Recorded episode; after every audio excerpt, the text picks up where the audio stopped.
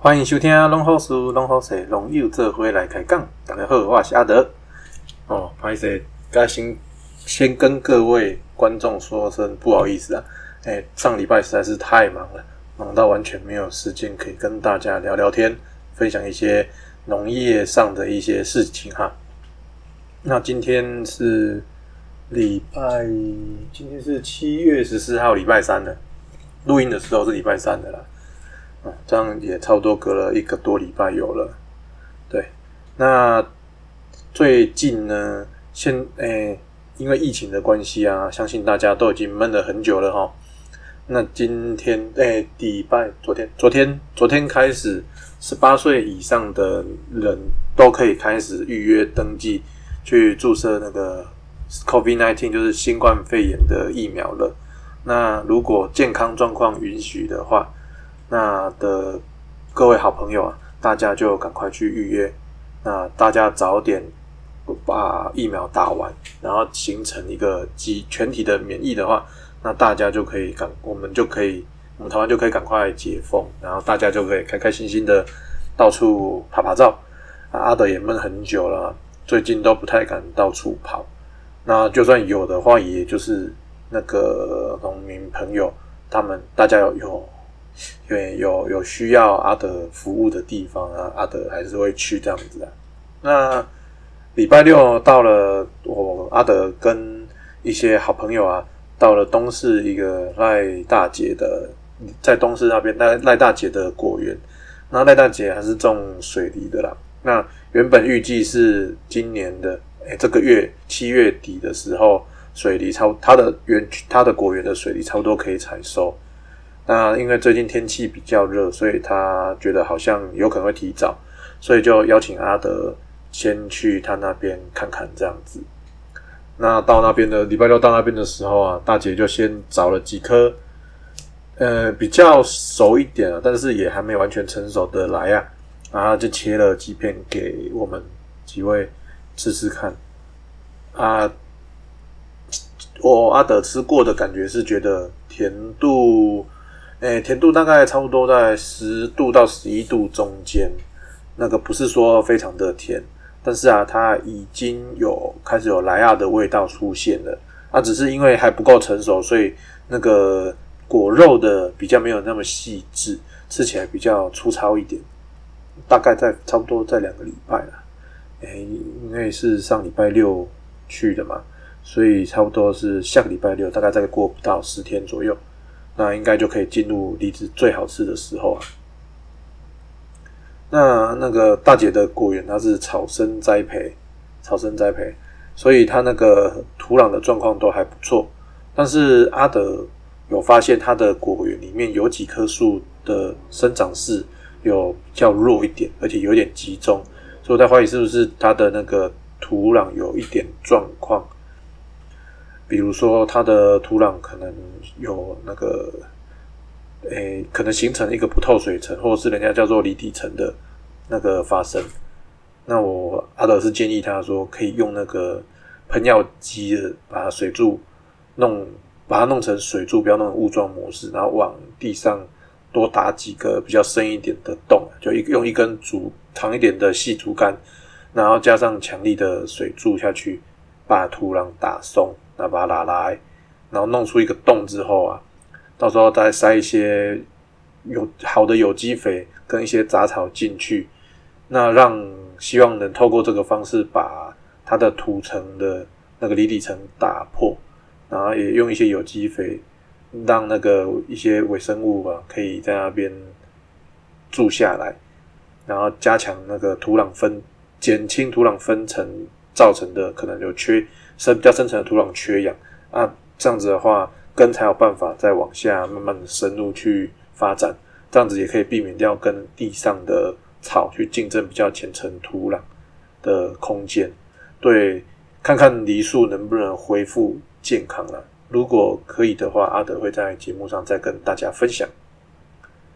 啊啊，那个大姐的梨子啊，一开始的时候，就我们那天去的时候，他就先切给我们吃嘛。那时候还没有发现有什么，但是啊，就是在阿德寻过他的梨园之后啊，再回来看才发现，哎，那个明明就没有很甜的来啊，已经有蚂蚁开始那边开始在那边蹭了，那就就表这就表示说，虽然大姐的那个梨子风味还没有成熟，但是它的内含物的糖度应该有一定的水准的了，不然蚂蚁不会，蚂蚁最喜欢甜的，它不会在这个时候还没有我们人还没有觉得很好吃的时候就跑过来蹭，所以再过两再再过十天之后。那个梨子完全成熟的话，阿德相信应该是非常好吃的一个梨子啊。那接下来阿德想想看，嗯，对了，现在哈差不多是那个水稻还有台湾的二期稻作开始插秧，甚至有一些已经都已经过，已经开始快进入那快速生长期哈。那这个阶段呢，插从插秧到水稻长到一定的高度的这段时间里面，最容易被福寿螺给危害了啊！福寿螺在农友的呃习惯当中的台语、闽南语都是叫做金宝雷了啊。虽然说叫金宝螺哦，但是其实这个东西是一个不折不扣的大，嗯，你要讲它是害虫嘛，也也不能这样子讲啊，因为它本来就是是因为我们把它从外国有人从外国把它引进来。当初本来是要吃它的肉，啊，只是后来发现它的肉有够难吃的，就把它乱丢。然后刚好福寿螺适合台湾的我们台湾的气候条件，然后又没有天敌，所以啊才会造成非常严重的危害。现在几乎灌溉沟渠里面都看得到福寿螺的踪影。那虽然说它，诶，应该说它的繁殖能力还蛮强的，而且喜欢吃植物的幼苗。所以啊，当水稻在秧苗期的时候呢，也最容易被这个福寿螺危害。那一般来讲，化我们如果用化学农药处理的话，会用聚乙醛这个东西来，诶，来防治它。因为聚乙醛这个东西对像螺类这一类的软体动物啊，不只是螺，像阔鱼也是，这些软体动物它会它需要分泌黏液来保护它的黏膜。所以啊，当聚乙醛这种东西，它碰哎，它黏膜碰触到聚乙醛这个东西啊，会导致它的那个黏膜被破坏，所以它就会不断的大量的失去水分，最后脱水而死掉。但是啊，聚乙醛这个东西除了能杀螺类之外，它其实对土壤中的一些软体动物，比如说蚯蚓的伤害也是蛮大的。那我们都知道，蚯蚓其实是可以帮助我们土壤变得比较疏松的一种有益的土壤生物了。所以这几年大家比较不太喜，如果尤其是有机意识在大家普遍认为有机或者是无毒的话，会是比较好的一个做法。所以啊，这几年开始有人找一些替代的方案，比如说用苦茶粕，或者是用苦茶精，就是把苦茶粕里面的，或者用皂素这一类的天然比较天然的界面活性剂，啊，一样可以破坏植物，哎。破坏软体动物它的黏膜，那只是啊，这种天然的东西，它比如果它不是经过精炼或萃取的话，天然的东西我们直接使用，比较容易会有浓度掌握不够精准的问题。比如说，我这一批苦茶粕跟下一批的苦茶粕，它进来可能虽然说都叫苦茶粕，或许连价格都一样，但是它里面的有效的那个苦茶就皂碱的含量可能会不太一样。所以可能会造成说，哎，我这次用很有效，但下一次用就不太有效。但是啊，虽然说用天然的东西，我们的呃有机栽培是强调要做天用天然用非化学的东西来来防治这一些病虫害，比如说像福寿这样子的东西。可是啊，阿德我我阿德一直觉得有机真正的含义应该是达到一个平衡的状态，这个才是真正有机。就是，也就是说，换个呃，换个句话说，就是阿德会觉得啊，凡是我们留一点余裕，或是留一点余地给其他的生物存活下来，我觉得这样子就可以叫做有机啊。因为我觉得有机是一种一种态度，而不是一种方法。那如果我们态度抓准、抓对方向对了的话，其实我们的。诶，一些操作行为其实也会慢慢的修正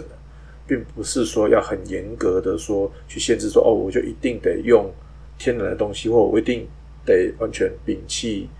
化学的东西，这样才是正确的有机。当然，如果可以的，可以完全天然、完全自然的话，当然是一件很好的。但是啊，农业作为一个产业，如果我们把农业做当做一个值得发展的产业来看的话，其实获利才是最重要的，才是产业最重要的核心。那至于这个产业它获利的一个过程呢，我们可以调整我们的一些做法，来降低对环境、对生物的冲击。阿德会觉得这样子是对产业来讲会是一个比较健康的做法啦。因为说真的，农民也很辛苦。当然，尤其是那一些刚刚从惯型要转回有机栽培的农民呢，他们得面临第一个通路的问题，销售卖不出去，它种的再漂亮，投资再多也没有用。再就是有机的验证，其实也是一笔不小的费用。如果不够出的农民来讲，特别是青农啊，他如果还要贷款来做这一块的话，其实真的是很辛苦了。那成功率说真的，其实，嗯，如果大家大家都知道，农作物其实不是那么的好赚。虽然说认真做会赚钱，但是你说真的要快速回本，不太可能的。所以啊，常常农民必须得靠着自己的热血，还有自己的毅力，咬牙坚持，才有可能看到最后的成功。但是我觉得做有机这一块。真的是需要长期的培养自己的技术跟经验所以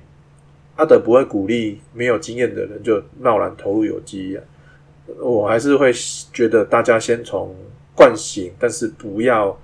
那么不要那么的传统的惯性。我们先从比较呃，例如说科学科学化施肥啦，然后安全用药这块来努力，先让自己累积一定的经验之后呢。再来考虑往更精进，可能呃，我下一步现在无毒好了，然后无毒熟练了，我一些有一些有一些非农药、非化学农药资材，我 OK 了之后，我再我们再来考虑做有机、做生态平衡这一块，这样子对农民来讲的负担比较不会那么的重。哎，这扯的有点远了，再回来讲水稻了。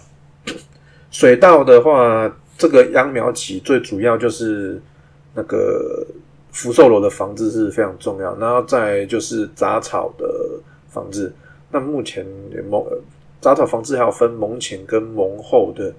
啊蒙前蒙后这个我比较没有研究，但是我知道，比如说丁基拉草这个好像是蒙前的吧，动超剂耶，就是让种杂草种子不容易发芽，抑制它的发芽，这个东西好像会用在这个时期的样子。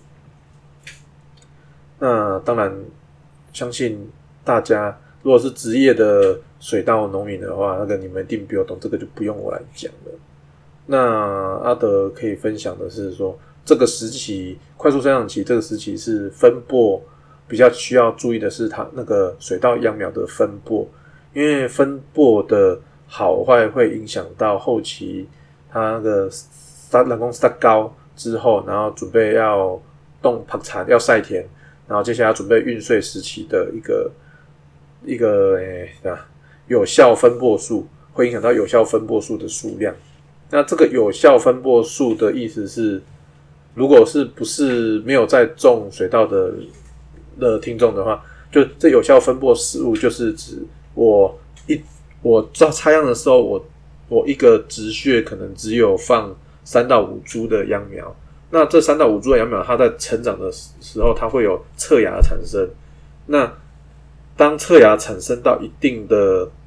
这侧芽产生出来之后，它也会跟着成长，会产出产生更多的侧芽。那所谓有效分布数，就是指这些侧芽和原本的秧苗，它都足够，它成熟度都足够，然后都有办法抽穗，并呃产生并开花结开花，然后呃产生稻，可以生产稻子。的那个，嗯，的秧的怎么的水稻的一株一株，我不知道那怎么讲，嗯，我们就去分布了。那大概就是这个样，这个意思啦。那有效分布数高的话，那就代表这块水稻田的产量就会高。那会影响到这个水稻分布的好坏，第一个就是它的营养是一个问题，然后再来就是它的那个这个时候我们有没有办法给它额外的，不要讲说，例如说是生物刺激素这类的东西，去增加它的侧芽发展发育的一个活力。那只要掌握这两点的话，肥够，然后又有办法刺激它掌握，刺激它那个分布数提高的话，那对于我们水稻的产量都会有正面的帮助。然后再来就是，如果可以把那个每一株秧苗它们之间的间距稍微再拉长一点，其实比较通风一点，也有助于水稻的分布的情况。那它只要分布好，然后枝条够成熟的话，那那个丰产大概是没什么问题啦。那比较值得注意的是，因为接下来准备进入台风季，哎，对，七月准备进入台风季了。那这段呢，也容易有一些比较可能，有时候会有一些台风带来的强降雨啊。可特别是这几年秋天也好像。偶尔都那个台，因为今天天气实在是太热了，台风有时候嘛，小小怪怪的，在那种明明就是不应该有台风的季节，它还是会进来，然后带来大量的好雨。那这个时候，如果我们的秧苗的、我们的水稻的植株如果不够健壮的话，在在孕穗期，然后那个结穗之后啊，后面那个会所谓的灌浆期，还有乳熟期这一段水稻稻米正在发育。生成最重要的关键时刻，如果来一些大雨的话，很容易就造成水稻的倒伏，那甚至会去泡到水，然后就会影响到那个稻米的收获。因为泡到水的稻米的稻谷很可能它还没有采收下来，它就直接又发芽了。那这样子的话，那这个稻米的品质就会下降，产量会减少，对农民来讲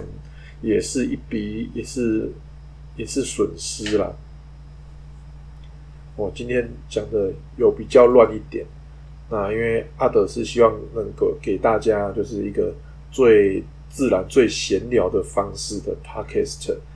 所以现在还在尝试不同的用不同的方式来和大家分享。那今天的分享就先到这边，我们下次再见，大家晚安，拜拜。